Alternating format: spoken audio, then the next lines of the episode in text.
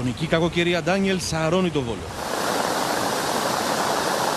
Ένας κτηνοτρόφος 51 ετών έχασε τη ζωή του στην περιοχή του Αγίου Γεωργίου όταν καταπλακώθηκε από τείχο δίπλα στο σπίτι του που κατέρευσε από τον μεγάλο όγκο νερού.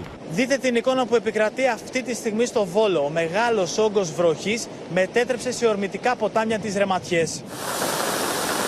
Ένας άνδρας 42 ετών αγνοείται στην περιοχή της Αγίας Εκατερίνης. Ο 42χρονο οδηγούσε το αυτοκίνητό του με συνοδηγό το 15χρονο γιο Γεια σας, είμαι ο Γιάννης Πανταζόπουλος και ακούτε ένα επεισόδιο της σειράς podcast «Άκου την επιστήμη». Για να μην χάνετε κανένα επεισόδιο μπορείτε να μας ακολουθείτε στο Spotify, στα Google και στα Apple Podcast. Είναι τα podcast της Lifeo.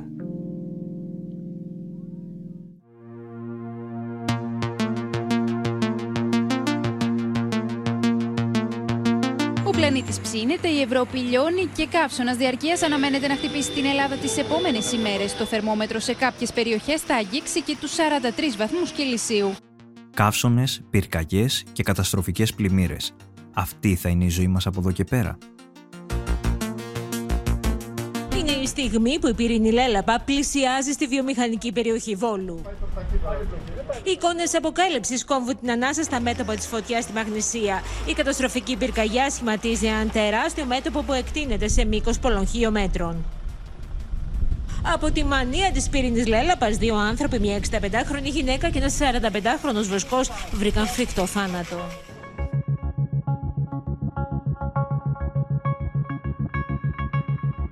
Γιατί η κλιματική κρίση θα αλλάξει τη συνηθισμένη ρουτίνα των εργαζομένων, πώς η καθιστική ζωή δημιουργεί τεράστιες οικονομικές συνέπειες; Σήμερα έχουμε τη χαρά και την τιμή να φιλοξενούμε στο podcast τον αναπληρωτή καθηγητή του Τμήματος Επιστήμης Φυσικής Αγωγής και Αθλητισμού του Πανεπιστημίου Θεσσαλίας, κύριο Ανδρέα Φλουρί. Φέτος συμπεριλήφθηκε στην περίφημη λίστα του περιοδικού Time για το 2023 με τους 100 πιο επιδραστικούς ανθρώπους από τους χώρους της πολιτικής, της επιστήμης, της τέχνης και της κοινωνικής δράσης με την πιο ισχυρή προοπτική να αλλάξουν το μέλλον του κόσμου. Είναι η πρώτη φορά που ένας Έλληνας περιλαμβάνεται στη λίστα αυτή. Με μια λαμπρή σταδιοδρομία τα τελευταία 20 χρόνια, ο κ. Φλουρή έχει αφιερώσει την έρευνά του στην κατανόηση των επιπτώσεων της κλιματικής αλλαγής και των παραγόντων του περιβάλλοντος στη δημόσια υγεία αλλά και σε άλλες πτυχές της ζωής μας, όπως η οικονομία, η ανταγωνιστικότητα και η ποιότητα ζωής. Όπως λέει, ονειρεύεται έναν κόσμο στον οποίο η συντριπτική πλειονότητα των ανθρώπων θα κατανοούν πώς και πόσο το περιβάλλον επηρεάζει τη ζωή μας και θα σχεδιάζουν τη ζωή και τις δραστηριότητές τους σε αρμονική συνάρτηση με τη μακροπρόθεσμη ευημερία της ανθρωπότητας. Κύριε Φλουρί, ευχαριστούμε πολύ που είστε μαζί μας εδώ στο podcast «Άκου την επιστήμη» και σας φιλοξενούμε είναι μεγάλη τιμή νομίζω να έχουμε έναν από τους ανθρώπους που βρίσκεται πλέον στη λίστα του φημισμένου Αμερικάνικου περιοδικού Time με τους 100 πιο σημαντικούς ανθρώπους.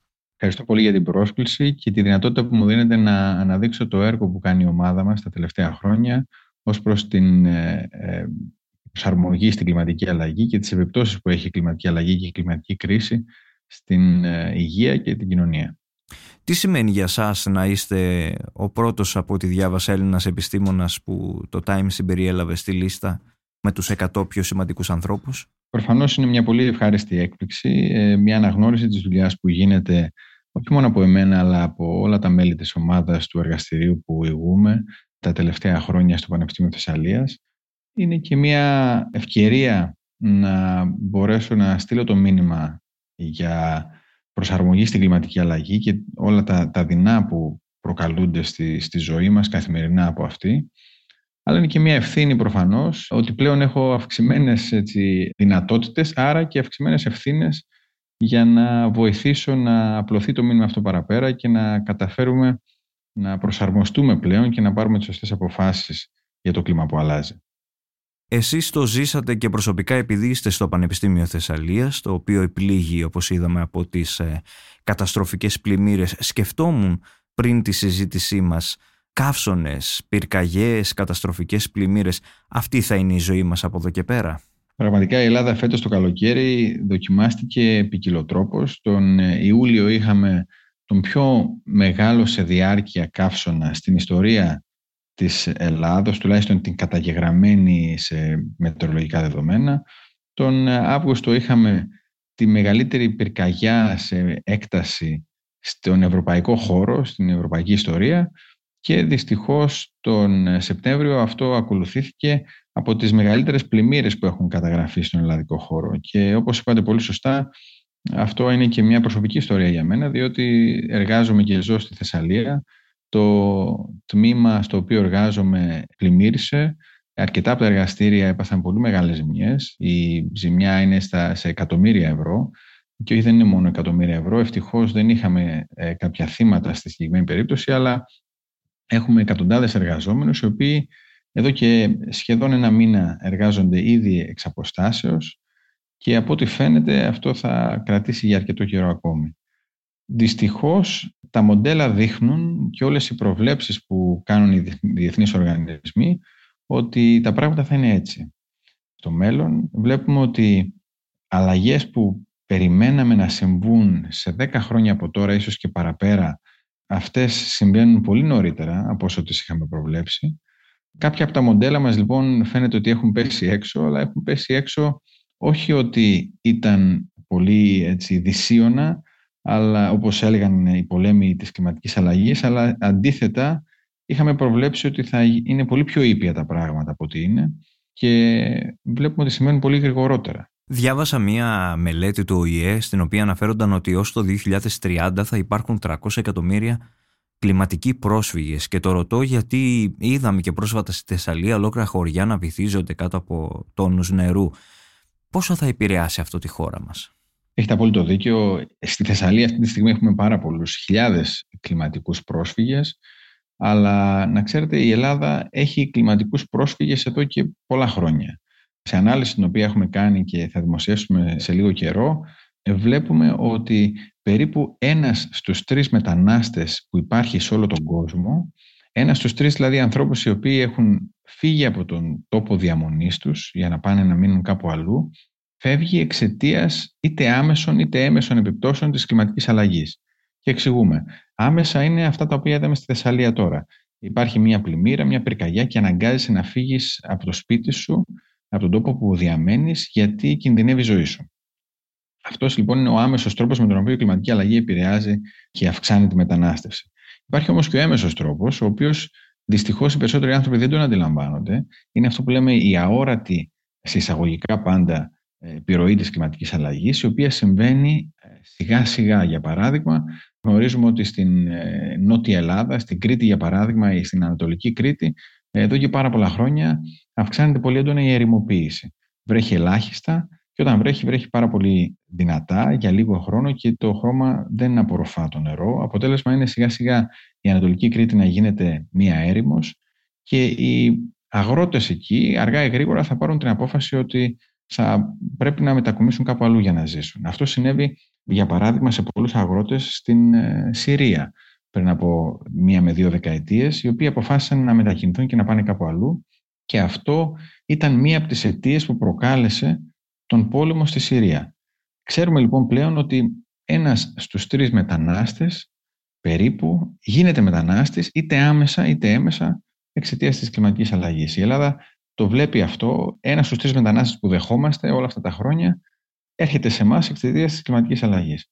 Και δυστυχώς, όπως είπαμε και νωρίτερα, όσο αυξάνεται η ένταση της αλλαγής και από κλιματική αλλαγή πάμε στην κλιματική κρίση και ελπίζω να μην φτάσουμε, αλλά από ό,τι φαίνεται θα φτάσουμε και στη λεγόμενη κλιματική κατάρρευση. Όσο προχωράμε λοιπόν προς αυτή την κατεύθυνση, τόσο θα αυξάνονται και οι άνθρωποι οι οποίοι θα φεύγουν από ένα μέρος για να πάνε σε ένα άλλο, άρα θα γίνονται μετανάστες εξαιτίας της αλλαγής του κλίματος.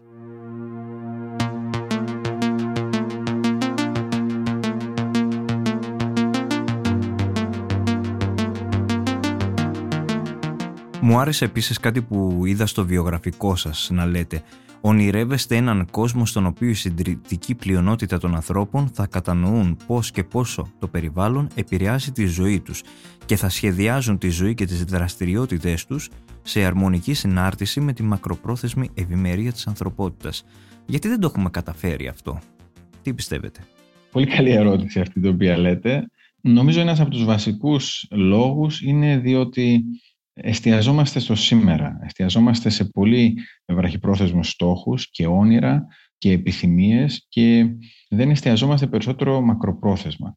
Όταν εστιάζεται κανείς στο σήμερα, μπορεί να καταφέρει κάποια πράγματα για αυτό που του συμβαίνει εκείνη τη στιγμή, αλλά πάντα θα αναγκάζεται να θεραπεύει προβλήματα, να πηγαίνει από κρίση σε κρίση, όπως πηγαίνουμε τα τελευταία, τις τελευταίες δεκαετίες στην Ελλάδα.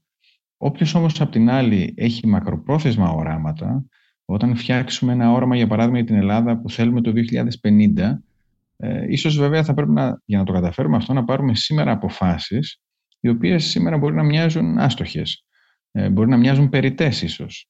Για παράδειγμα, μπορεί να χρειαστεί να αλλάξουμε το οικονομικό μας μοντέλο ως χώρα. Και κάποιος θα σου πει, μα καλά, έχουμε ένα μοντέλο το οποίο π.χ. στον τουρισμό, το οποίο φαίνεται να δουλεύει πάρα πολύ καλά. Γιατί να το αλλάξουμε; Όντως λοιπόν, ε, όταν κοιτά κανείς μακροπρόθεσμα και έχει ένα μακροπρόθεσμο όραμα, μπορεί άμεσα σήμερα να πάρει κάποιες αποφάσεις οι οποίες φαίνονται άστοχες. Αλλά έτσι μόνο προλαμβάνεις τα προβλήματα. Μην ξεχνάμε ότι η πρόληψη ενός προβλήματος είναι να, να κάνουμε τις ενέργειες που χρειάζεται έτσι ώστε το πρόβλημα να μην εμφανιστεί ποτέ. Άρα, γι' αυτό και ίσως φαίνονται άστοχες κάποιες αποφάσεις, αλλά είναι απαραίτητες προκειμένου τα προβλήματα να σταματήσουν να εμφανίζονται. Ε, ο λόγος λοιπόν για τον οποίο για να απαντήσω στην ερώτησή σας, πιστεύω ότι οι περισσότεροι άνθρωποι δεν αντιλαμβάνονται το πόσο τους επηρεάζει το κλίμα και το πόσο επηρεάζει την καθημερινότητά τους, είναι γιατί δυστυχώς αναλωνόμαστε σε αυτά τα οποία πρέπει να κάνουμε σήμερα. Τα οποία βέβαια μπορεί να είναι πάρα πολύ σημαντικά, όπως το να φέρουμε φαγητό για το τραπέζι μας και να μπορέσουμε να αντιμετωπίσουμε όλα τα προβλήματα που έχουμε, αλλά πρέπει ένα κομμάτι της προσοχής μας να εστιαστεί και στο μεθαύριο και μετά από 10 χρόνια το τι θα κάνουμε, έτσι ώστε να φροντίσουμε να δώσουμε ε, ένα καλύτερο μέλλον και για τους εαυτούς μας, αλλά κυρίως και για τα παιδιά μας. Έχουν αλλάξει οι εποχές, οι τέσσερις εποχές του χρόνου; Θεωρείτε ότι ζούμε το τέλος αυτών των εποχών; Το βλέπουμε καθημερινά. Ένα ανοιξιάτικο φθινόπορο, το χειμώνα να έχει μετατοπιστεί πιο μετά, ένα καλοκαίρι πολύ έντονο. Δεν ξέρω, εσείς τι λέτε; Τα δεδομένα αυτό δείχνουν. Δείχνουν ότι έχει αρχίσει να μετακινείται, να αλλάζει αυτή η ισορροπία που είχαμε γνωρίσει τον 20ο αιώνα και τους προηγούμενους αιώνες. Ε, βέβαια, είναι γνωστό ότι στη Γη πάντα το κλίμα άλλαζε. Στον πλανήτη μας, δηλαδή, πάντα το κλίμα ήταν σε μια, ε, σε μια συνεχής αλλαγή. Δεν υπήρχε αυτό που έχουμε την αίσθηση ότι είναι η σταθερότητα. Η σταθερότητα υπήρχε για κάποια λίγα χρόνια, τα οποία ίσως ήταν αρκετά για τη ζωή ενός ανθρώπου, αλλά σε επίπεδο πλανήτη πάντα υπήρχε μία, θα μπορούσαμε να το πούμε, αλλαγή συνεχής. Σε αυτή την περίπτωση λοιπόν, πάλι βλέπουμε ότι αλλάζει το κλίμα, ε, δυστυχώς αλλάζει προς μια κατεύθυνση την οποία δεν θέλουμε. Σημαίνει δηλαδή ότι, για να μιλήσουμε για τη χώρα μας, η Ελλάδα γίνεται πιο θερμή, γίνεται πιο ξηρή, όταν ε, βρέχει, βρέχει πολύ πιο έντονα για λίγο χρονικό διάστημα και επίσης τα φυσικά φαινόμενα, τα φαινόμενα του καιρού γίνονται όλο ένα και πιο έντονα και επίσης έχουμε και την επίσκεψη φαινομένων τα οποία δεν τα είχαμε παλιότερα, όπως οι πολύ σφοδρές καταιγίδες. Όλα αυτά λοιπόν προφανώς συνάδουν σε αυτό το οποίο λέτε. Αλλάζει όντως ο καιρός, αλλάζουν, φεύγουν σιγά σιγά αυτές τις τέσσερις εποχές που ξέραμε. Σιγά σιγά πάμε προς το να έχουμε δύο εποχές. Έναν σχετικά ήπιο χειμώνα με πολύ έντονες έτσι, με κάποια πολύ έντονα φαινόμενα κρύου και ε, μια αρκετά μεγάλη περίοδος καλοκαιριού η οποία θα συνοδεύεται από κάποια πολύ έντονα και όσο περνάει ο καιρός και μεγαλύτερα σε διάρκεια φαινόμενα καύσωνα.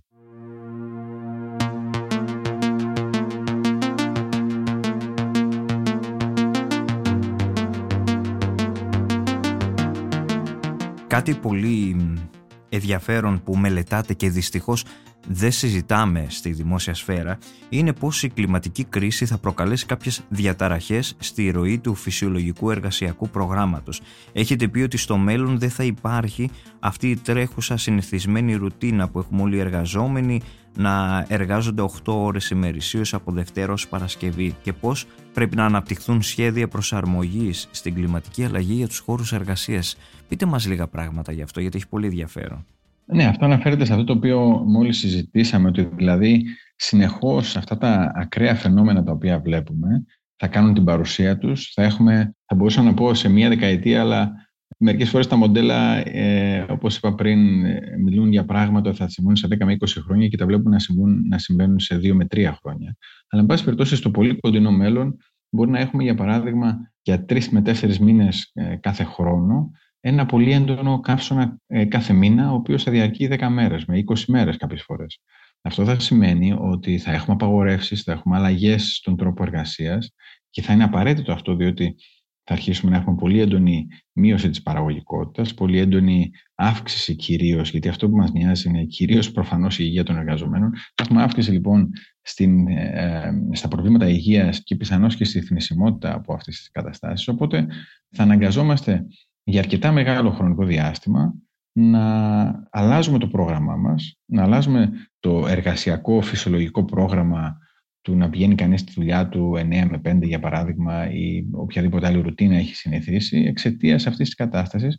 Και σας δίνω το παράδειγμα αυτό που βιώνουμε στη Θεσσαλία αυτές τις μέρες με τις καταστροφικές πλημμύρες όπου για πολλές εβδομάδες η ζωή πάρα πολλών ανθρώπων στην περιοχή εδώ έχει διαταραχθεί και θα συνεχίσει από ό,τι φαίνεται να διαταράσσεται για αρκετό καιρό ακόμη. Είναι λοιπόν κάτι το οποίο θα κάνει όλο ένα και περισσότερο την εμφάνισή του. Τώρα το βλέπουμε να σημαίνει μία με δύο φορές το χρόνο. Σε δέκα χρόνια από τώρα μπορούμε να το βλέπουμε να σημαίνει τέσσερις με πέντε φορές το χρόνο. Οπότε είναι κάτι το οποίο θα πρέπει να το δούμε, θα συμβαίνει όλο ένα και πιο συχνά και πρέπει να προλάβουμε καταστάσεις, να φτιάξουμε ε, συνθήκες σε οποίες αυτό θα μπορεί να προβλεφθεί έγκαιρα για να βοηθήσουμε τους εργαζόμενους και να βοηθήσουμε και την οικονομία φυσικά και να αρχίσουμε να το κάνουμε δυστυχώς μέρος της ζωής μας. Αλλά και να φτιάξουμε και τις συνθήκες έτσι ώστε ακόμα και όταν συμβαίνουν αυτά τα ακραία καιρικά φαινόμενα να προασπίζουμε την υγεία των εργαζομένων και αν είναι δυνατόν να μην χρειάζεται να γίνουν αυτές οι ακραίες αλλαγές διότι θα έχουμε φροντίσει, θα έχουμε τα κτίρια, θα έχουμε τους χώρους, τις μεθόδους και τις πρακτικές εργασίας για να μην χρειάζονται να πάμε σε τέτοια ακραία σενάρια.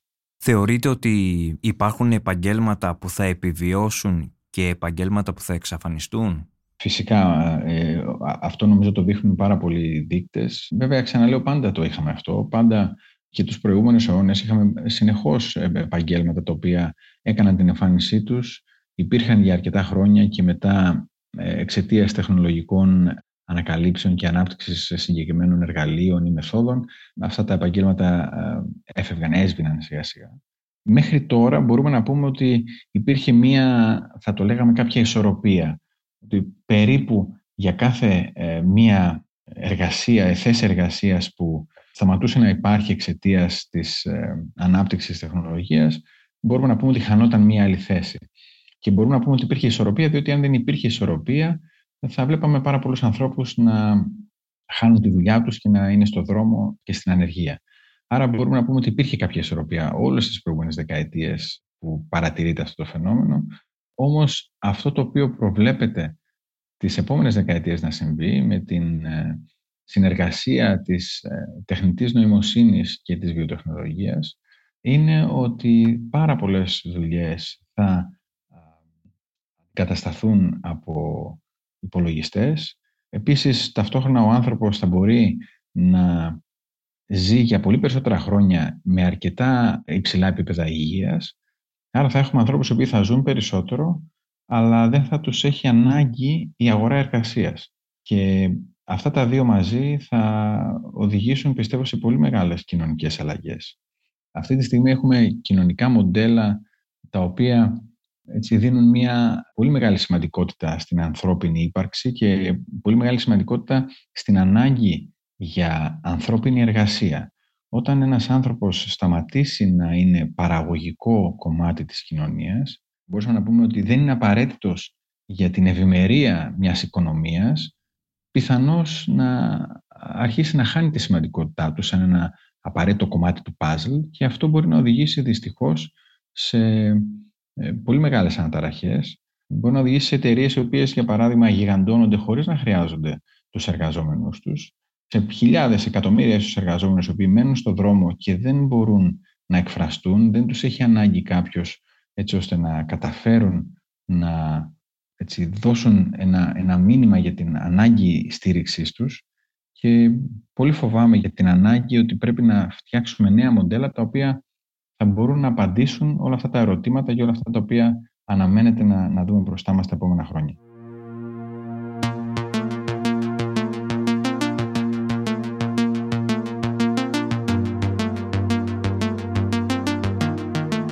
Πάω σε κάτι άλλο που το βρήκα συναρπαστικό, μια έρευνα που είχατε κάνει και είχατε δώσει μια διαφορετική οπτική για την καθιστική ζωή.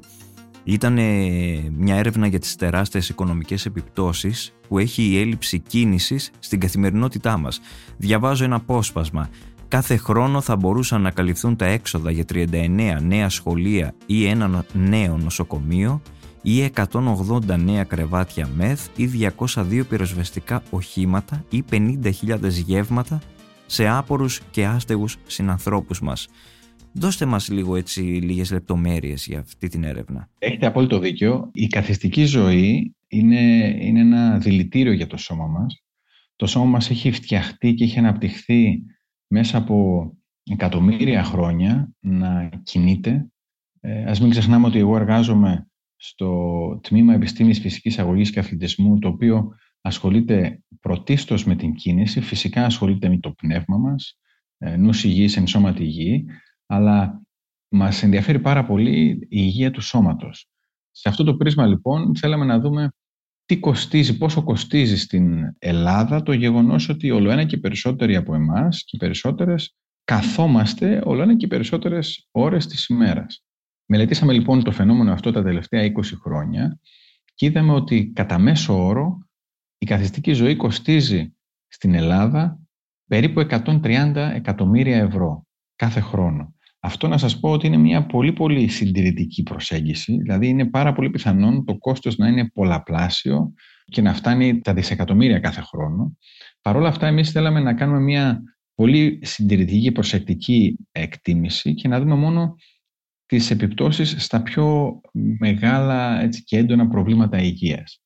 Τα πέντε πιο βασικά προβλήματα υγείας, που έχουν να κάνουν δηλαδή με την θνησιμότητα. Τις πέντε βασικές αιτίες μη μεταδεδομένων ασθενειών που πεθαίνουν οι περισσότεροι Έλληνες, που είναι οι καρδιακές παθήσεις, τα εγκεφαλικά, ο διαβήτης, ο καρκίνος του μαστού και ο καρκίνος του παχαίου εντέρου. Αυτές τις πέντε λοιπόν ε, παθήσεις κοιτάξαμε και είδαμε ότι εξαιτίας της καθιστικής ζωής υπάρχουν πολύ περισσότεροι Έλληνες και Ελληνίδες που πεθαίνουν από αυτές τις πέντε παθήσεις. Και το κόστος μόνο για αυτές τις πέντε παθήσεις είναι 130 εκατομμύρια ευρώ μόνο το κόστος για αυτούς τους επιπλέον ανθρώπους. Έτσι, προς Θεού, το κόστος δυστυχώς για την αντιμετώπιση αυτών των ασθενειών στην Ελλάδα είναι πολύ μεγαλύτερο. Αλλά εάν όλοι μας ήμασταν λίγο πιο ενεργοί σωματικά, ε, λιγότεροι από εμάς θα είχαμε διαγνωστεί με αυτές τις πέντε παθήσεις. Αυτή λοιπόν η μικρή διαφορά την οποία θα έκανε η άσκηση, η οποία είναι πολύ σημαντική φυσικά, κοστίζει στην Ελλάδα 130 εκατομμύρια ευρώ κάθε χρόνο. Και αν το βάλουμε αυτό το πράγμα και το αξιολογήσουμε σε ε, ε, βάθος 20 ετών όπως το κάναμε εμείς, βλέπουμε ότι μαζεύεται 2,2 δισεκατομμύρια ευρώ. Είναι γύρω στο 1 με 1,1 δισεκατομμύριο κάθε 10 χρόνια. Αυτό λοιπόν, όπως καταλαβαίνετε, είναι ένα πολύ σημαντικό ποσό. Ξαναλέω, πολύ συντηρητικό. Το πιο πιθανό είναι ότι είναι πολλαπλάσιο, ίσως και δεκαπλάσιο την πραγματικότητα. Αλλά επειδή ακριβώς προερχόμαστε από ένα τμήμα που έχει να κάνει με την άσκηση, θέλαμε να είμαστε πολύ αυστηροί για να μην κριθούμε ότι πάμε να βγάλουμε κάτι που δεν υπάρχει. Χρησιμοποίησαμε λοιπόν πολύ αυστηρές μεθόδους που χρησιμοποιούνται από πολύ γνωστά περιοδικά και μεθοδολογίες και ομάδες παγκοσμίως και βρήκαμε αυτό το ποσό. Είναι λοιπόν απαραίτητο να κάνουμε κάτι γι' αυτό, ο καθένας μας, γιατί ας μην ξεχνάμε ότι υπάρχει και ατομική ευθύνη, ο καθένας μας ας γίνει λίγο πιο σωματικά ενεργός και ενεργή και αυτό θα μας δώσει πίσω πολλαπλάσια ωφέλη και σε εμάς τους ίδιους και από πλευράς ψυχολογίας και από πλευράς σωματικής υγείας, αλλά και θα δώσει πίσω και στην Ελλάδα. Έχοντας ένα σωρό χρήματα εξαιτίας της βιωμένης περίθαλψης για να λύσουμε άλλα προβλήματα πολύ σημαντικά, όπως είπατε, ε, να φτιάξουμε περισσότερα σχολεία, να βοηθήσουμε ανθρώπους οι οποίοι είναι άποροι, να βοηθήσουμε ανθρώπους οι οποίοι είναι πολύ μεγάλοι σε ηλικία, να αγοράσουμε πυροσβεστικά οχήματα και ένα σωρό άλλα προβλήματα και ε, λύσεις που εν πάση περιπτώσει θα μπορούσαμε να, να, να, να δούμε με αυτά τα χρήματα που θα γλιτώναμε.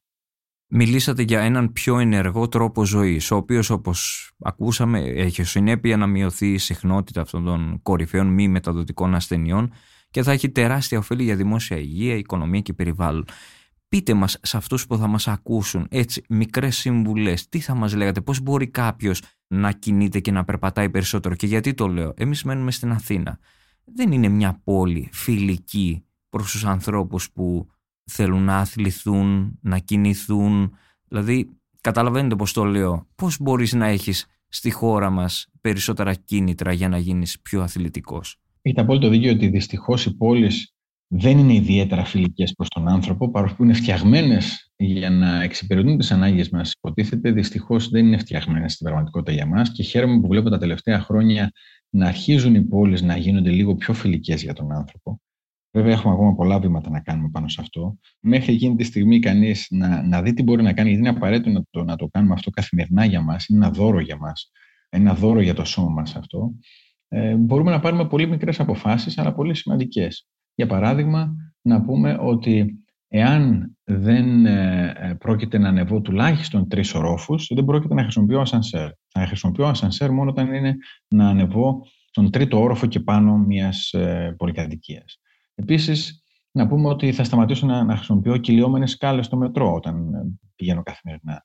Το ανέβασμα και το κατέβασμα σκαλιών είναι μια εξαιρετική άσκηση που μπορούμε να κάνουμε καθημερινά μπορούμε να πούμε ότι θα αρχίσουμε να χρησιμοποιούμε το αυτοκίνητό μας λιγότερο. Αυτό θα έχει φοβερά θετικές συνέπειες για το σώμα μας και φυσικά και για το περιβάλλον, ας μην το ξεχνάμε. Να χρησιμοποιήσουμε λοιπόν περισσότερο το σώμα μας για να κινηθούμε στο χώρο, για να καλύψουμε τις ανάγκες μας. Αν μπορούμε στη συνέχεια, αφού το κάνουμε αυτό, τα πρώτα βήματα είναι αυτά που σας είπα τώρα για την καθημερινότητά μας, αν μπορούμε στη συνέχεια, αφού γίνουμε λίγο πιο δραστήριοι, να κάνουμε πότε πότε κάποια βόλτα σε κάποιο πάρκο, να πάμε να περπατήσουμε τα Σαββατοκύριακα με τους ανθρώπους που αγαπάμε ε, και αν μπορούμε στη συνέχεια να γραφτούμε σε κάποια ε, ομάδα, κάποιο όμιλο, σε ένα γυμναστήριο, οπουδήποτε και να κάνουμε λίγο πιο οργανωμένη σωματική μας δραστηριότητα, ακόμη καλύτερο. Αν δεν μπορούμε, δεν πειράζει. Αν πάρουμε αυτές τις μικρές καθημερινές αποφάσεις, αυτό είναι όλο αυτό που χρειαζόμαστε. Και επίσης, ταυτόχρονα στον αντίποδα, ας μειώσουμε λίγο το χρόνο στον οποίο καθόμαστε στον καναπέ. Ας μειώσουμε το χρόνο που βλέπουμε τηλεόραση και ας βάλουμε περισσότερο κίνηση στη ζωή μας.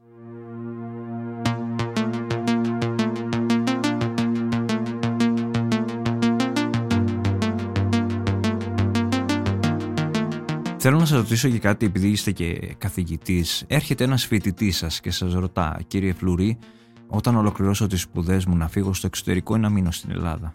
Τι θα του λέγατε; Η ερώτηση αυτή πρέπει να πω ότι δεν είναι πρωτότυπη. Την, την συζητάμε με πολλούς φοιτητές και φοιτήτρες ε, σε αιτήσια βάση. Κυρίως το πρόβλημα αυτό το είχαμε κατά τις περιόδους της οικονομικής κρίσης στην Ελλάδα που δυστυχώς έφευγαν πάρα πολλά παιδιά τα οποία εμείς οι Έλληνες φορολογούμενοι πληρώναμε για να σπουδάσουν αλλά εξαιτίας του ότι δεν υπήρχαν εργασίες εδώ αναγκαζόντουσαν να φύγουν και να πουλάνε όλη αυτή την εξειδίκευση που πήραν από εδώ από την Ελλάδα να την πουλάνε στο εξωτερικό. Η απάντησή μου πάντα είναι ότι η ζωή στο εξωτερικό δεν είναι όπως την έχεις αντιληφθεί, δεν είναι όπως νομίζεις ότι είναι. Τα κόστη ζωής είναι πολύ διαφορετικά από αυτά που θεωρείς ίσως ότι έχεις, ε, γιατί τα συγκρίνεις εδώ στην, με την Ελλάδα. Και σίγουρα το πιο σημαντικό είναι ότι η ποιότητα ζωής είναι πολύ διαφορετική στο εξωτερικό από ότι στην Ελλάδα. Ε, όλα αυτά βέβαια έρχονται ε, από έναν άνθρωπο ο οποίος έχει περάσει πολλά χρόνια ζωή στο εξωτερικό. Οπότε έχοντας ζήσει εκεί, έχω πάρει την απόφαση ότι θέλω να, να ζήσω τη ζωή μου στην Ελλάδα. Ε, φυσικά εδώ υπάρχουν αρκετές δυσκολίες οι οποίες πρέπει κανείς να, να αντιμετωπίσει, αλλά προτιμώ να το κάνω εδώ και νομίζω ότι για όλα αυτά τα παιδιά, για όλους τους φοιτητές και τις φοιτήτρες που φεύγουν από τα ελληνικά πανεπιστήμια, είναι πολύ σημαντικό να περάσουν τα πρώτα χρόνια τους αντιμετωπίζοντας αυτές τις δυσκολίες εδώ στην Ελλάδα παρά να φτιάξουν μία ζωή στο εξωτερικό την οποία νομίζω ότι αργά ή γρήγορα θα δουν ότι μάλλον ήταν λάθος απόφαση και θα προσπαθήσουν να αναστρέψουν. Είναι λοιπόν σημαντικό, να, όπως είπα και νωρίτερα, να κάνουμε μακροχρόνιες, μακροχρόνια πλάνα, να παίρνουμε αποφάσεις με μακροχρόνιο ορίζοντα. Και αν λοιπόν έχουμε αποφασίσει ότι θέλουμε να ζούμε στην Ελλάδα γενικότερα, ας το προσπαθήσουμε από σήμερα. Και ας μην κοιτάξουμε σήμερα τι μας βολεύει, αλλά αν δούμε ότι γενικότερα θέλουμε να ζούμε τη ζωή μας σε αυτή τη χώρα, ας βρούμε τρόπο να το κάνουμε από την πρώτη στιγμή. Τι θεωρείτε σημαντικό στη ζωή, κλείνουμε με αυτό. Σημαντικό στη ζωή είναι να, είναι, να έχει κανείς ηρεμία, αγάπη, να έχει τους δικούς του ανθρώπους με τους οποίους να περνά όσο γίνεται περισσότερο χρόνο, διότι ο χρόνος είναι το μοναδικό πράγμα που δεν μπορούμε να πάρουμε πίσω, όσο περισσότερο χρόνο και ποιοτικό χρόνο να περνά με τους ανθρώπους που αγαπά. Και αυτός είναι και ένας από τους λόγους που προτρέπω όλους τους φοιτητές μου να περνούν χρόνο στην Ελλάδα, αφού κάνουν ένα πολύ σύντομο ταξίδι στο εξωτερικό για να αποκτήσουν άλλα κριτήρια και εμπειρίες, να επιστρέψουν όσο γίνεται πιο γρήγορα στη χώρα μας και να ζήσουν τη ζωή τους εδώ με τους ανθρώπους που αγαπούν και να βοηθήσουν όλοι μαζί να φτιάξουμε την κοινωνία που θέλουμε, να φτιάξουμε την κοινωνία που θέλουμε το 2050, το 60 και το 70. Ένα κόσμο τον οποίο θα κληρονομήσουμε στα παιδιά μας, τον κόσμο που θα θέλαμε να έχουμε εμείς όταν ήμασταν και μπαίναμε στην, στην ε, ηλικία, την ενεργητική ηλικία αυτή των 20 των 30 ετών. Ας προσπαθήσουμε λοιπόν να φτιάξουμε αυτόν τον κόσμο, αυτόν τον κόσμο που θα θέλαμε να είχαμε κληρονομήσει, ας τον φτιάξουμε εμείς για να τον δώσουμε στους επόμενους. Τελευταία ερώτηση που θέλω να σας κάνω είναι λίγο πιο προσωπική. Αυτές τις μέρες που ανακοινώθηκε ότι ε, είσαστε ανάμεσα στους πιο σημαντικούς ανθρώπους του κόσμου, ταυτόχρονα ένα άλλο πρόσωπο από την περιφέρεια της Θεσσαλίας, ο Δήμαρχος Βόλου, ήταν αυτός που έπαιρνε τα περισσότερα φώτα δημοσιότητας από ότι εσείς με την έννοια ότι εσείς μας κάνετε υπερήφανους στο εξωτερικό. Θα ήθελα ένα μικρό σχόλιο. Υπάρχει και αυτή η Ελλάδα, μου λέγε ένας φίλος όταν του είπα ότι θα σας έχω προσκεκλημένο στο podcast. Τι θα το απαντούσατε; Σαν ένας άνθρωπος ο οποίος μελετά την κοινωνία, γιατί μην ξεχνάμε ότι όλες αυτές οι μελέτες εν τέλει έχουν κοινωνικό αντίκτυπο, νομίζω ότι δεν εκπλήσωμαι με το ότι όταν έναν οργανισμό, και αυτός ο οργανισμός μπορεί να είναι η κοινωνία ή μπορεί να είναι ένας άνθρωπος ή μπορεί να είναι ένα κύτταρο, όταν ένας οργανισμός λοιπόν είναι κάτω από στρες, θα αντιδράσει και θα αντιδράσει πιθανώς κάποιες φορές με, με έναν τρόπο τον οποίο θα θέλαμε, κάποιες φορές θα αντιδράσει και με έναν τρόπο τον οποίο πιθανώς δεν θα θέλαμε και πιθανώς και ο ίδιος ο άνθρωπος αυτός ή η κοινωνία, το κομμάτι αυτό της κοινωνίας αργότερα να μετανιώσει. Για μένα δεν υπάρχει καμία έκπληξη στις δηλώσεις του Δημάρχου Βόλου. Νομίζω ότι κάθε κοινωνία, είτε στην Ελλάδα είτε στο εξωτερικό, έχει τέτοιους ανθρώπους και έχει και ανθρώπους οι οποίοι στηρίζουν τους ανθρώπους αυτούς. Το ζήτημα είναι να εστιαστούμε στο πώς θα στηρίξουμε τα κομμάτια αυτά της κοινωνίας μας, τα οποία έχουν πιεστεί τόσο πολύ τα τελευταία χρόνια, έτσι ώστε να μην εκφράζονται μέσω τέτοιων ανθρώπων, να μην παίρνουν τέτοιε πρωτοβουλίες και σιγά σιγά να εξαλειφθούν αυτές οι αντιδράσεις που έχουμε ως, ως Έλληνες. Νομίζω ότι είναι καθαρά ζήτημα της δυσκολίας που αντιμετωπίζουν κάποιοι άνθρωποι και ε, ως αποτέλεσμα παίρνουν αυτές τις αποφάσεις και εκφράζονται με αυτόν τον τρόπο. Εκεί λοιπόν θα πρέπει να εστιαστούμε, να εστιαστούμε στις λύσεις και στο πώς θα κάνουμε την κοινωνία μας καλύτερη και αν το κάνουμε αυτό, όλα αυτά θα εξαλειφθούν. Κύριε Φλουρί, θέλω να σας ευχαριστήσω θερμά για όσα ενδιαφέροντα μας είπατε και φυσικά να σας πω πάλι συγχαρητήρια για την μεγάλη διάκριση. Ευχαριστώ πάρα πολύ για την πρόσκληση. Ελπίζω να αυτά τα ζητήματα τα οποία συζητήσαμε να ευαισθητοποιήσουν τους ανθρώπους στην Ελλάδα και να δουλέψουμε όλοι μαζί για ένα καλύτερο κόσμο, για ένα καλύτερο αύριο για τα παιδιά μας και εμάς. Να είστε καλά, καλή συνέχεια στο έργο σας. Ήταν ένα επεισόδιο της σειράς podcast «Άκου την επιστήμη» με καλεσμένο τον αναπληρωτή καθηγητή του Τμήματος Επιστήμης Φυσικής Αγωγής και Αθλητισμού του Πανεπιστημίου Θεσσαλίας, κ. Ανδρέα Φλουρή, σε μια συζήτηση για τις επιπτώσεις της κλιματικής αλλαγής στη δημόσια υγεία, την οικονομία και τους χώρους εργασίας. Για να μην χάνετε κανένα επεισόδιο, μπορείτε να μας ακολουθείτε στο Spotify, στα Google και στα Apple Podcast. Ηχοληψία, επεξεργασία και επιμέλεια Γιώργος Ντακοβάνος και Μερόπη Κοκκίνη. Ήταν μια παραγωγή της LiFO. Είναι τα podcast της LiFO.